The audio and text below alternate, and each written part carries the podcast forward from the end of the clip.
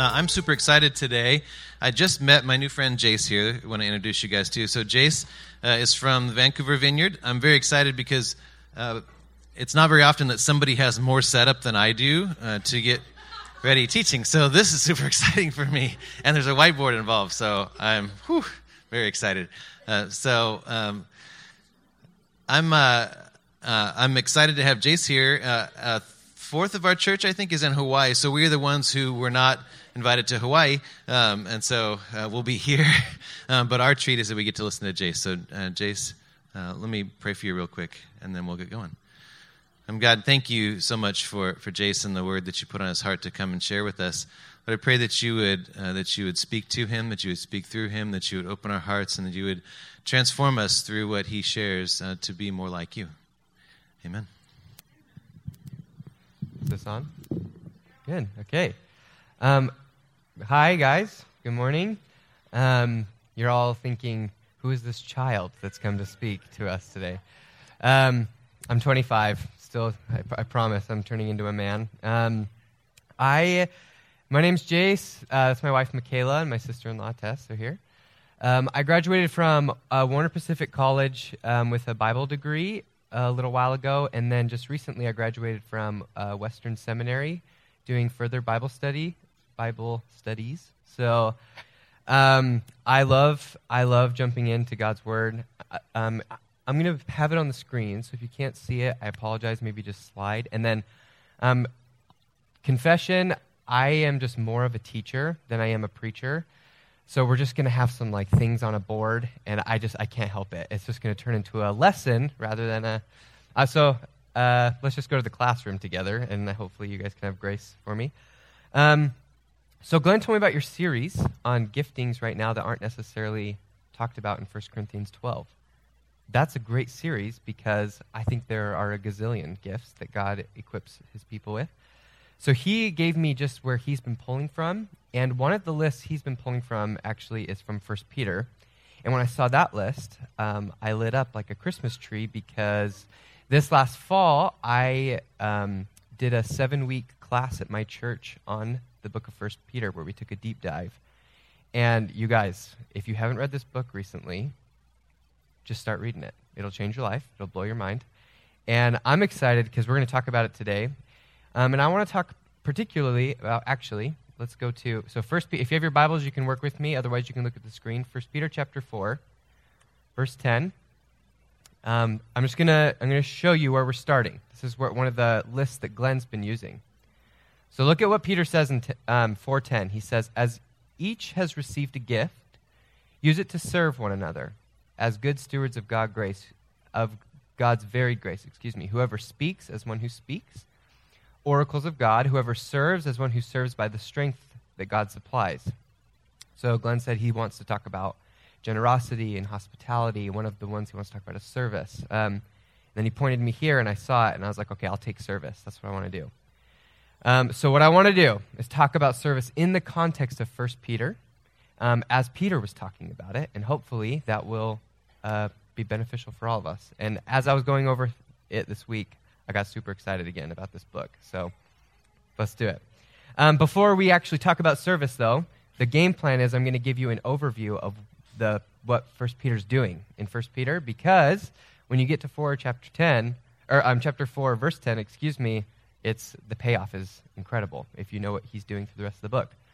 So go back to First Peter chapter one. Some of you guys are like, man, I did not sign up for a Bible class right now. It's too early in the morning. Okay, here's how we're going to do it. We're just going to start reading, and then we're going to lay out Peter's key themes, and they're awesome. Okay, Peter, an apostle of Jesus Christ. So we all know this guy. Um, close friend of Jesus, one of the twelve, a local fisherman in Galilee who got to get the job promotion to get become a fisher of fisher of men, right? Um, and we, Peter actually, for those of you that don't know, he spearheaded the movement of the, the Christian church in Jerusalem at the beginning. The first half of Acts is about him trying to figure out what it means to be a pastor in Jerusalem. So he's writing right now to, well, I'll show you, to those who are elect exiles of the dispersion. Now just pause for a second. Every word in the Bible counts. and he just threw a lot at you and wants you to think about it. Why does he call his audience the elect exiles of the dispersion? And check out where these people are, by the way. This is intentional. They're in Pontus, Galatia, Cappadocia, Asia, and Bithynia. And you guys are all like, oh, yeah, totally. I know those places. Um, okay, this is modern day Turkey, for those of you that don't know. Um, and in biblical times, modern day Turkey, these cities, this is, um, this is welcome to Gentile world. The majority of your Bible has been right in, um, right to the right of the Mediterranean Sea, in Israel, some a little bit in Egypt, right, a little north, and we've just been camped out there for a million pages. And then we get to uh, your New Testament, and all of a sudden we're starting to hear about up north, over west, modern day Turkey. And the question is who, who is this audience that he's writing to? And why is he using, check this out, language that is specifically in your Bible reserved for Jewish people? Um, elect or chosen exiles.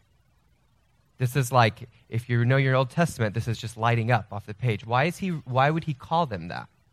Of the dispersion, this is what the title used to given, that was given to the Jewish people when they were spread out. So why would he, why would he call them that? So I'm going to get a picture going to establish the themes. If you like to take notes, this is fun. If you don't, maybe you're just a visual learner like me. Okay. So you have Peter. There he is. He's doing that. Okay. He's writing a letter to a bunch of people. And the first thing he's going to establish, now just watch this. This is brilliant how he does this. Verse 2 He's writing to these people according to the foreknowledge of God, a huge Old Testament term. The, God the Father, in the sanctification of the Spirit for obedience to Jesus Christ and for sprinkling with his blood. Okay, now I'm going to speed this up. We're going to go lightning speed because we don't have time to probe. By the way, if you guys have questions, you can raise your hand again. Classroom for today. You don't have to worry. Okay, sprinkling. There are three places in your Old Testament where people are sprinkled. One of them is a nuanced situation that has to do with leprosy, and I would argue that it might not even warrant making it into the list, whatever. But there are two other primary places, and one um, priests get sprinkled with blood. And then the other one is in Exodus 24. And you guys are like, oh my gosh, totally Exodus 24. Exodus 24. The covenant. The covenant's confirmed. God gets his people out of Egypt. You remember this? And he brings them to Mount Sinai. And then he gives them what on tablets? You know what I'm talking about? The law. Thank you. Feel free. Feel free. And when he gives them the law, they read it. Oh, check it out. This is great. Uh, let's see. Oh, yeah, right here. This is what they say. They read the law, and Moses is talking to them, and they go, Hey, all the words that the Lord has spoken, we're going to do it. Do we know the story of the Old Testament? How does it go? Right? But they say we're going to do it. So Moses writes down all these words, and then at the end of the day, he takes, look at this. Moses takes half the blood of the sacrifice. Sorry, we're going so fast, but I want to just show you this. Look at this. Moses takes half the blood and he puts it in the basin and half the blood he throws against the altar. Then he takes the book of the covenant, he reads it to the people, and they say, Yep, we're going to do it. We're going to be what? Obedient. Remember that word. We're going to be obedient.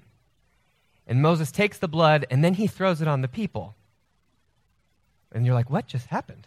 He's thrown it on an altar, and now he's just, imagine getting hit with blood. And you're allowed, when you're reading the Bible, to be like, that's bizarre. Because it is. It's strange. He throws it on the people, and he says, check out what he says Behold, the blood of the covenant that the Lord has made with you in accordance with all these words. And remember, what do they say they're going to do? Be obedient. So, go back to 1 Peter. Check out what just happened. He calls them the elect exiles. In other words, he gives them, let's write this down. Um, theme number one Peter loves this theme identity. And what he wants you to know about the identity of his audience is that they are chosen. Um, that's another way to translate eklektos, which is the word elect. Chosen, elect. Um, exiles. They're chosen exiles. And they've been Check it out. Sprinkled with his blood. And what are they what are they going to do? Obedient to whom? To Jesus. Now this is just so rich, you guys, with Old Testament imagery. And what Peter's trying to get you to see is that your identity now as new covenant believers is intrinsically attached to this old covenant that was they, these, you are now god's people along with the children of israel. Do you see? And peter's going to appeal to this identity before he tells you to do anything. You, do you know who you are? You're, you are sprinkled with the blood. And then his readers are like oh yeah like exodus 24 right? Okay cool. All right. That's theme number one. There are going to be three. Theme number two. Let's just keep reading to figure it out. May grace and peace be multiplied to you. And by the way, we're moving so fast, but I wish we could talk about some of these. We can't. Read First Peter. I promise you, it'll blow your mind. Okay. Verse 3. Blessed be the God and Father of our Lord Jesus Christ. According to his great mercy, he's caused us to be born again to a what? To a living hope. Thank you. I love the confidence there. To a living hope watch this, through the resurrection of Jesus Christ from the dead to an inheritance that is imperishable, undefiled, and unfading, kept in heaven for you. By God's grace, or sorry, who, who by God's power, sorry, are being guarded through faith for a salvation ready to be revealed in the last time. Clear as mud? Everyone's like, oh man, the prepositions in the New Testament, the prepositional phrases, you're like, I'm lost. That's okay. I want to show you theme number two. Peter is, as well as identity, he's also obsessed with this idea of, and I'm going to just symbolize it with a cloud over here. Um, this idea of hope. You will not make it through the book. I promise you, you will not make it through the book without having this just, you will, your, you will, your head will be sore from him just hitting you with it. He's obsessed with this because for Peter, um, it's because of what your hope is in and who you are that you're able to endure the hard times that will come, which is going to be, that's a spoiler that's our third theme. But what I want to talk about this theme real quick. He talks about it being an inheritance that never fades. And where is it kept for you? You see that? See right here? It's kept in heaven for you.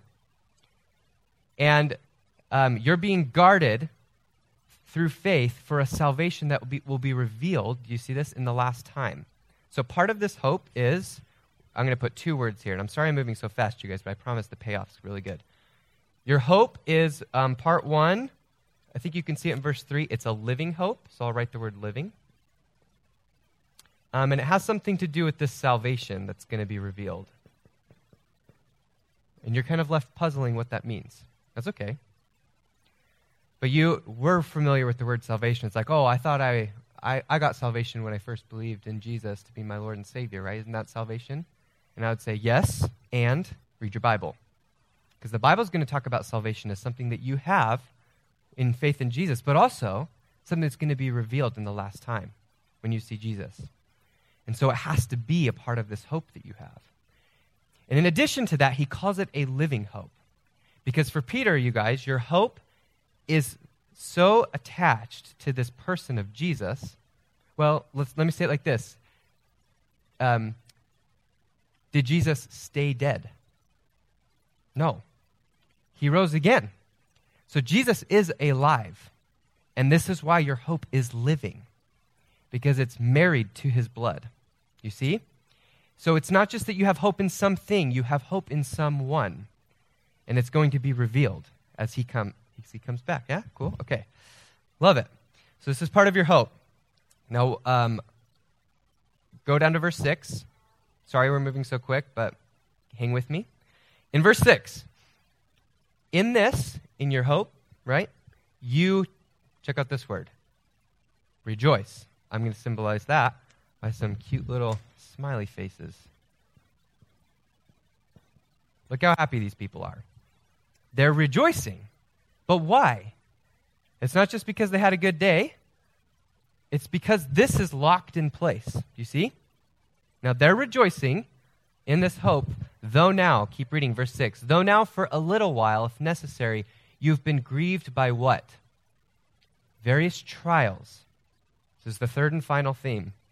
Sorry, excuse me. Not final. There's a bunch of themes. We just can't talk about them all. Primary. Grieved by various trials, so that the tested genuineness of your faith, which is more precious than gold and perishes though it's tested by fire, may be found to result in praise, glory, and honor at the revelation of Jesus Christ. Okay, so last part of the picture. I'm gonna because Peter chooses to use it um, with with fire language. That's how he talk. That's how he's to talk about suffering and trials. Um, I'm just to symbolize it without being too morbid with fire around these people. Um, final theme. I'm going to put suffering. Okay, this is it. Um, quick trick for you guys. Every book of your Bible will do this. I promise you. Within the first two chapters, your authors are so intentionally loading you up with all of the key themes, what you need to be looking for when you read this book, that will be explored throughout the rest. I, I swear. It's inc- your Bible is incredible. It's insane. But First Peter, especially, I'm a big fan right now. um, Peter's super interested in the way that they go through suffering. And he wants to make sure that they're doing it well because it's hitting them hard. Peter's writing to an audience that will, if not already, will soon be facing um, the persecution of Nero, which um, is quite literally a persecution of fire, for those of you that know your Christian church history. Um, so it's intense. This is intense, and it's really important that they understand it. So um, he's going to move on, and you guys are like, when are we going to talk about gifts? What are we doing? Um, we're going to get there. Uh, I want to talk real quick about, I, well, I want to remind you of something. Peter's going to transition now to um, instruction on practical living because, maybe you guys remember this story. Peter is first and foremost um, a pastor, he's a shepherd. And I want to remind you of this story in case you forgot. This is John 21 15. After Jesus rises from the dead, he's having breakfast with his boys. Remember this? And just read this with me. When they'd finished breakfast, Jesus said to Simon Peter, Simon, son of John, do you love me more than these? And he said, Yes, Lord, you, you know that I love you. And he said, Okay, feed my lambs. And now remember, he's going to do this three times. And each time, for those of you that know the story, is a, is a strike against Peter's heart because how many times did Peter deny Jesus? Three. So I just want you to imagine if it's you for a second. What would it be like for the risen Lord, your King, your God, to look at you and tell you something three times. Um, it's hard to put into language just how much that would change you. Can you imagine? It would your DNA, who you are, would be so so altered for your life that when you think imagine how Peter thinks about churches and congregations and people now. Imagine, imagine every time he's taking care of someone, he just hears that ringing in his ears. So, you read a book like First Peter, and you see that, excuse me, you see that he just cares for people. Wow, what is going on? One, let's go 13. So he starts giving them instructions, and these instructions are um, understandable. They're really good, and they're saturated with Old Testament language that's awesome. But he says, I want you to be prepared. I want you to be sober minded. I want you to set your hope. There's your another theme. He's going to talk about that a lot. Set your hope where it's supposed to be. Um, as obedient children, don't be conformed. So he's going to talk about obedience. And all of these commands, you're like, you're tracking. They sound really, they sound legit. They sound good. You're like, oh, yeah, this is, like, I'm with you, Peter. He calls you to be holy. And you're like, yeah, totally. We should be holy. And then he goes down and he says, um, let's see, verse 22 having purified your souls by obedience to the truth for a sincere and brotherly love. Check this one out. Love one another earnestly from a pure heart. And you're like, yeah, this is all good. Really good instruction. He's pastoral. Um, but then he gets weird, and the book gets really hard to understand, and it gets really uncomfortable, and our sensibilities get ruffled when we read it. And I just want to show you this one. 2:13. He says, "Be subject for the Lord's sake to every human institution, whether it be to the emperor as supreme or to the governors as sent by him." There's pause. That's hard for us to handle sometimes. Imagine if you're underneath a Roman emperor who is on the hunt for you. And you're reading this letter, and you get to this part, and you're like, he's lost his mind. I understand being holy, but being, but, but, um, be subject for the Lord's sake to human institution. What does that mean? And you can, if you guys can't feel it, I can. There's tension building in the room, right? That feels really frustrating. Um, and he just keeps going. This is this is First Peter. This is your Bible. He just keeps going. He talks about um, look at this one. Honor everyone. Love the brotherhood. Check. Good. Fear God. Yep, we love it. Look at this one. Honor the emperor. It's offensive. I'm offended that that guy's out killing people and he says honor the emperor. And this is like, oh, like what how do we fix it? How do we work this out? And I just want to pause and say this isn't a blanket statement. There's a lot of nuance here, and I think that there's a lot of conversation to happen. I don't think he's just saying things that we might think he's saying, but the context makes it clear that Peter is after the disposition of their heart. And then, look, he just doesn't stop. 18 servants or slaves, be subject to your masters with all respect. Hey, not only to the good and gentle, but also to the um, unjust. Just let it sit. I, I believe that when they were reading this letter for the first time, this, made, this put a pit in their stomach when they first read it. So if it's putting a pit in your stomach, I think it's doing what it's supposed to do. He doesn't leave it there. There's a happy ending, and he works it out for you, but he's throwing it at you first. This is the brilliance of your Bible, you guys. It's great. It's a page turner. So suddenly, practical living for Peter, it gets really hard he's giving instructions that, is, that are hard to swallow.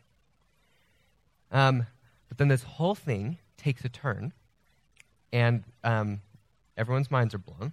When we get to verse 219, if you're going to underline or highlight anything in 1 Peter, remember 219, okay? Go memorize it.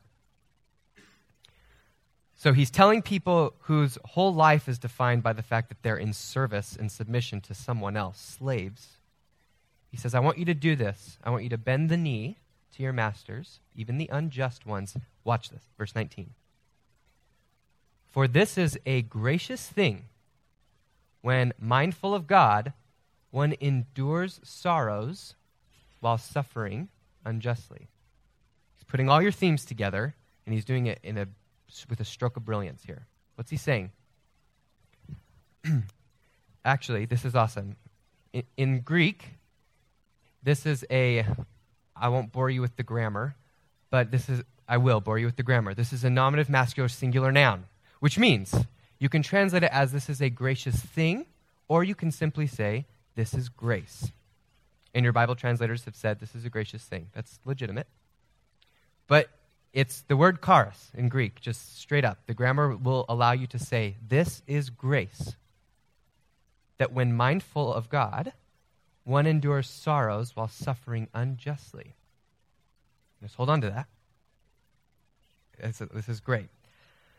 Um, Peter's not necessarily saying that suffering is God sent, that this is God's will that you suffer. What he is saying, though, that it is God's will that when the fire comes, you endure it in the right way. That is God's will the way you act in the midst of it. He's going to call you to a higher level of behavior. And um, let's talk about, uh, let's just zoom out, look at the picture. Can you think of anyone in the Bible who was called um, uh, a, cho- a chosen exile? He was, he was out of place with his own people, and he was chosen he had his hope in the right place, and when he went and endured suffer, suffering, he, he rejoiced in the midst of the suffering and came out, Pro- proved genuine. And you realize that this whole thing Peter's been doing, he's been taking you down a little, he's been hook, line, and sinkering you, like, right? And now he's, now he's going to give it to you. You took the bait, you started reading the book, and then you get to verse 19, and he says, I'm not just saying do this because I want you to arbitrarily just bend the knee and take suffering. I want you to do it in such a way that it, look at this, that it shows grace. Because who else showed grace? Go to verse 20. For what credit is it if when you sin and are beaten for it, you endure it? Right? You, you sinned and your master beat you. What credit is that to you? Right? But if when you do good and you suffer, and suffer for it, um, you endure, this is a gracious thing in the sight of God. For to this you have been called. Right here. Here's the money. Because Christ also suffered for you, leaving you an example so that you might what? Follow in his steps. That's a hard word. But what's the point? What's the point? I'm, um, this is, oh man, this is what C.S. Lewis, some of you might be fans, some of you are not. I'm a fan. The last uh, fourth of Mere Christianity, he just brings it home and, he, and he, he, he's building up that book to say at the end, you're becoming mini Christs. That's what this is all about. So I can give you little instructions. Peter can say, Be holy, be prepared, honor the emperor, submit to authority, all of these things. But what I'm really after is that you get to the heart of it, which is, Are you becoming like Christ? And as you become, as your identity gets locked in place, God gives us grace and wisdom to navigate each situation with nuance. There's freedom in the ways that we navigate those. It's not just a blanket statement, you honor the emperor, because we know that in the Bible itself, they stood up to authorities and said, Sorry, Jesus is king. How do we reconcile those two? Well, we know that what's really happening at the core is whether or not they're becoming like Jesus.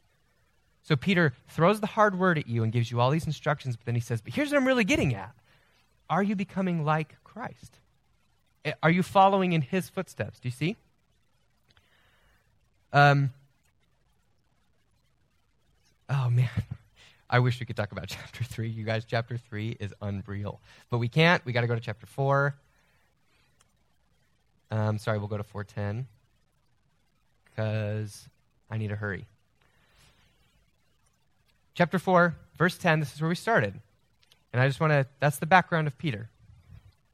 Verse 10, he says, As each has received a gift, use it to serve one another as good stewards of God's varied grace. I want to point to this word right here.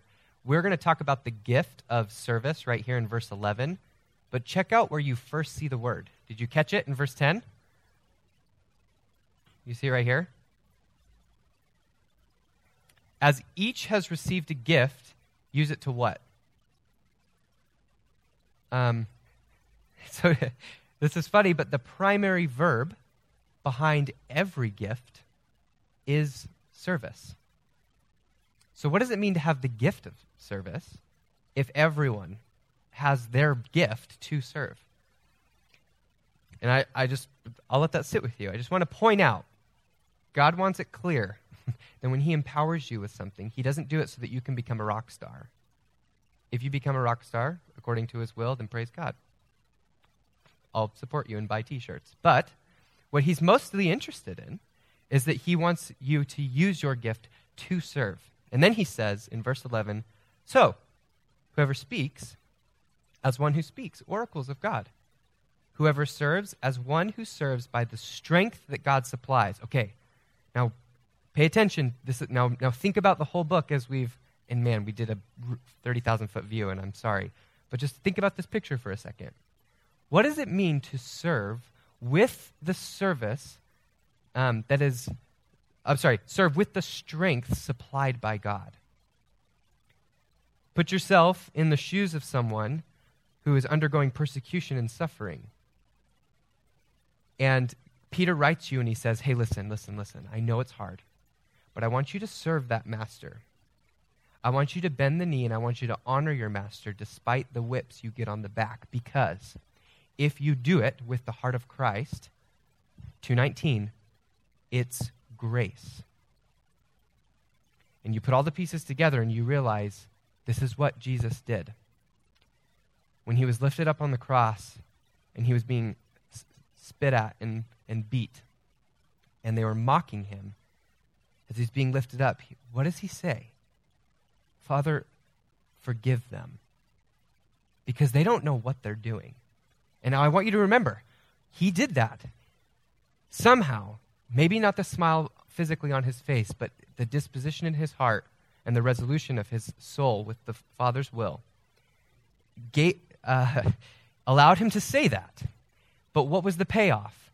The whole world stood back and, if you will, in awe said, That's grace. And what we have now is good news. We actually have a message that changes the world because we've seen and experienced grace. And so he says, Listen, I know you're undergoing. Now, this is, now let's just pastorally, let's go into our modern day situations. You're all going through suffering and trials and challenges of your own. And if any of them are sourced in other individuals putting that upon you, there's a choice before you as a Jesus follower. You can retaliate and lash back in a way that fights sin with sin, or you can honor them and love them and love your enemy. That came from a very important man, yeah? Love your enemy. Because when you do that well, you actually show grace.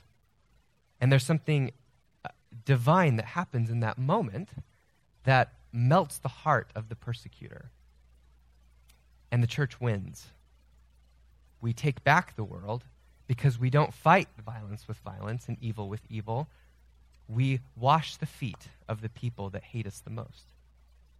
This is the principle, the principle of 1 Peter, um, and what I think service looks like in the book. And so now, um, some of you are called, you're equipped, you're, the Holy Spirit comes and He activates that gift within you, and some of you are called to serve in situations and in places more than others because of where you're at in life. And I just want to remind you you have a God on your side that is filling you up with the strength of Jesus to be lifted up on a cross and serve the world in that moment. So when you're when you have guests over and you don't want to serve them or whatever, take heart. Because it's an incredible gift that you've been given in that moment. You actually have the potential to show grace. This is grace.